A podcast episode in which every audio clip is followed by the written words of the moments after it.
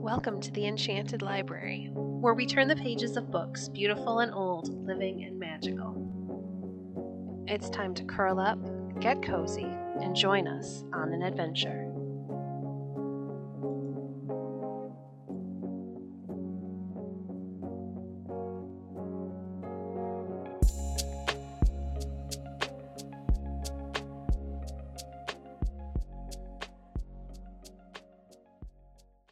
Today we're reading from 50 Famous Stories Retold by James Baldwin. Bruce and the Spider. There once was a king of Scotland whose name was Robert Bruce. He had need to be both brave and wise, for the times in which he lived were wild and rude. The King of England was at war with him, and had led a great army into Scotland to drive him out of the land. Battle after battle had been fought. Six times had Bruce led his brave little army against his foes, and six times had his men been beaten and driven into flight. At last his army was scattered, and he was forced to hide himself in the woods and in lonely places among the mountains. One rainy day, Bruce lay on the ground under a rude shed, listening to the patter of the drops on the roof above him. He was tired and sick at heart and ready to give up all hope. It seemed to him that there was no use for him to try to do anything more. As he lay thinking, he saw a spider over his head, making ready to weave her web. He watched her as she toiled slowly and with great care. Six times she tried to throw her frail thread from one beam to another, and six times it fell short. Poor thing, said Bruce. You too know what it is to fail. But the spider did not lose hope with the sixth failure. With still more care, she made ready to try for the seventh time. Bruce almost forgot his own troubles as he watched her swing herself out upon the slender line. Would she fail again? No! The thread was carried safely to the beam and fastened there. I, too, will try a seventh time, cried Bruce. He arose and called his men together. He told them of his plans and sent them out with the messages of cheer to his disheartened people. Soon there was an army of brave Scotchmen around him. Another battle was fought, and the King of England was glad to go back into his own country. I have heard it said that after that day no one by the name of Bruce would ever hurt a spider. The lesson which the little creature had taught the king was never forgotten. The Black Douglas In Scotland, in the time of King Robert Bruce, there lived a brave man whose name was Douglas. His hair and beard were black and long, and his face was tanned and dark, and for this reason people nicknamed him the Black Douglas. He was a good friend of the king and one of his strongest helpers. In the war with the English, who were trying to drive Bruce from Scotland, the Black Douglas did many brave deeds, and the English people became very much afraid of him. By and by, the fear of him spread all through the land. Nothing could frighten an English lad more than to tell him the Black Douglas was not far away. Women would tell their children, when they were naughty, that the Black Douglas would get them, and this would make them very quiet and good. There was a large castle in Scotland which the English had taken early in the war. The Scottish soldiers wanted very much to take it again, and the Black Douglas and his men went one day to see what they could do. It happened to be a holiday, and most of the English soldiers in the castle were eating and drinking and having a merry time. But they had left watchmen upon the wall to see that the Scottish soldiers did not come upon them unawares, and so they felt quite safe. In the evening, when it was growing dark, the wife of one of the soldiers went up on the wall with her child in her arms. As she looked into the fields below the castle, she saw some dark objects moving toward the foot of the wall. In the dark, she could not make out what they were, and so she pointed them out to one of the watchmen. Pooh, pooh, said the watchman. Those are nothing to frighten us. They are the farmer's cattle trying to find their way home. The farmer himself is enjoying the holiday, and he has forgotten to bring them in. If the Douglas should happen this way before morning, he will be sorry for his carelessness. But the dark objects were not cattle. They were the Black Douglas and his men, creeping on hands and feet toward the foot of the castle wall. Some of them were dragging ladders behind them through the grass. They would soon be climbing to the top of the wall. None of the English soldiers dreamed that they were within many miles of the place. The woman watched them until the last one had passed around a corner out of sight. She was not afraid, for in the darkening twilight they looked indeed like cattle. After a little while, she began to sing to her child. Hush ye, hush ye, little pet ye, hush ye, hush ye, do not fret ye, the black Douglas shall not get ye. All at once a gruff voice was heard behind her, saying, Don't be so sure about that.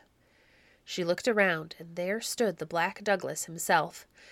At the same moment, a Scottish soldier climbed off a ladder and leaped upon the wall. And then there came another, and another, and another, until the wall was covered with them. Soon there was hot fighting in every part of the castle. But the English were taken so by surprise that they could not do much. Many of them were killed, and in a little while the Black Douglas and his men were the masters of the castle, which by right belonged to them. As for the woman and her child, the Black Douglas would not suffer any harm to them. After a while they went back to England, and whether the mother made up any more songs about the Black Douglas, I cannot tell. Three Men of Gotham there is a town in England called Gotham, and many merry stories are told of the queer people who used to live there. One day, two men of Gotham met on a bridge. Hodge was coming from the market, and Peter was going to the market. Where are you going? said Hodge. I'm going to the market to buy sheep, said Peter. Buy sheep? said Hodge. And which way will you bring them home? I shall bring them over this bridge, said Peter. No, you shall not, said Hodge. Yes, but I will, said Peter. You shall not, said Hodge.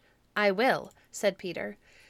Then they beat with their sticks on the ground as though there had been a hundred sheep between them. Take care, cried Peter. Look out that my sheep don't jump on the bridge. I care not where they jump, said Hodge, but they shall not go over it. But they shall, said Peter. Have a care, said Hodge, for if you say too much, I will put my fingers in your mouth. Will you? said Peter. Just then another man of Gotham came from the market with a sack of meal on his horse. He heard his neighbors quarreling about sheep, but he could see no sheep between them, and so he stopped and spoke to them. Ah, you foolish fellows, he cried, it is strange that you will never learn wisdom. Come here, Peter, and help me lay my sack on my shoulder. Peter did so, and the man carried his meal to the side of the bridge. Now, look at me, he said, and learn a lesson. And he opened the mouth of the sack and poured all the meal into the river. Now, neighbors, he said, can you tell me how much meal is in my sack? There is none at all, cried Hodge and Peter together. You are right, said the man, and you that stand here and quarrel about nothing have no more sense in your heads than I have meal in my sack. Other Wise Men of Gotham One day news was brought to Gotham that the king was coming that way, and that he would pass through the town. This did not please the men of Gotham at all. They hated the king, for they knew he was a cruel, bad man. If he came to their town, they would have to find food and lodging for him and his men, and if he saw anything that pleased him, he would be sure to take it for his own. What should they do? They met together to talk the matter over. Let us chop down the big trees in the woods so they will block up all the roads that lead into the town, said one of the wise men. Good, said all the rest. So they went out with their axes, and soon all the roads and paths to the town were filled with logs and brush. The king's horsemen would have a hard time of it getting into Gotham. They would either have to make a new road, or give up the plan altogether and go on to some other place. When the king came and saw the road had been blocked up, he was very angry. Who chopped those trees down in my way? he asked of two country lads that were passing by. The men of Gotham, said the lads. Well, said the king, go and tell the men of Gotham that I shall send my sheriff into their town and have all their noses cut off. The two lads ran to the town as fast as they could and made known what the king had said. Everybody was in great fright. The men ran from house to house carrying the news and asking one another what they should do. Our wits have kept the king out of the town, said one, and so now our wits must save our noses. True, true, said the others, but what shall we do? Then one, whose name was Dobbin, and who was thought to be the wisest of them all, said, Let me tell you something. Many a man has been punished because he was wise, but I have never heard of anyone being harmed because he was a fool. So when the king's sheriff comes, let us all act like fools. Good, good, cried the others. We will all act like fools. It was no easy thing for the king's men to open the roads. And while they were doing it, the king grew tired of waiting and went back to London. But very early one morning, the sheriff, with a party of fierce soldiers, rode through the woods and between the fields toward Gotham. Just before they reached the town, they saw a queer sight. The old men were rolling big stones up the hill, and all the young men were looking on and grunting very loudly. The sheriff stopped his horses and asked what they were doing. We are rolling stones uphill to make the sun rise, said one of the old men. You foolish fellow, said the sheriff. Don't you know that the sun will rise without any help?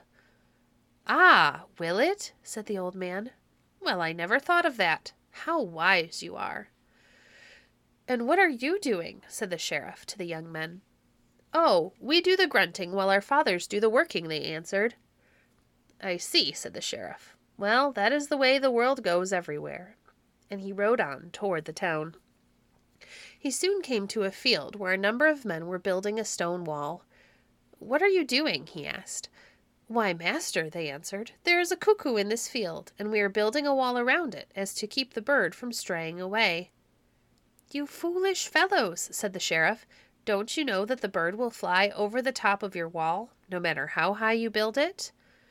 Why, no, they said. We never thought of that. How very wise you are. The sheriff next met a man who was carrying a door on his back. What are you doing? he asked. I have just started on a long journey, said the man. But why do you carry that door? asked the sheriff. I left my money at home. Then why didn't you leave the door at home, too? I was afraid of thieves, and you see, if I have the door with me, they can't break it open and get in. You foolish fellow, said the sheriff. It would be safer to leave the door at home and carry the money with you. Ah, would it though? said the man. Now I never thought of that. You are the wisest man that I ever saw. Then the sheriff rode on with his men, but every one that they met was doing some silly thing. Truly, I believe that the people of Gotham are all fools, said the horseman. That is true, said another. It would be a shame to harm such simple people.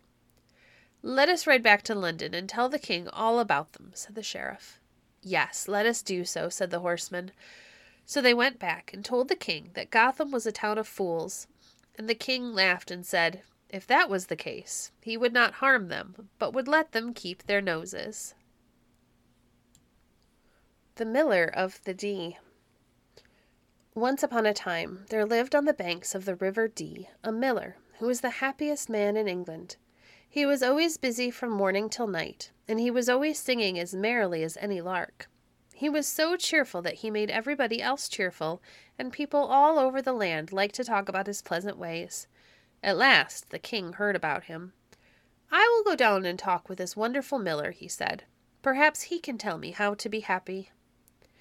As soon as he stepped inside of the mill, he heard the miller singing, I envy nobody, no, not I, for I am as happy as I can be, and nobody envies me. You're wrong, my friend, said the king. You're wrong as wrong can be.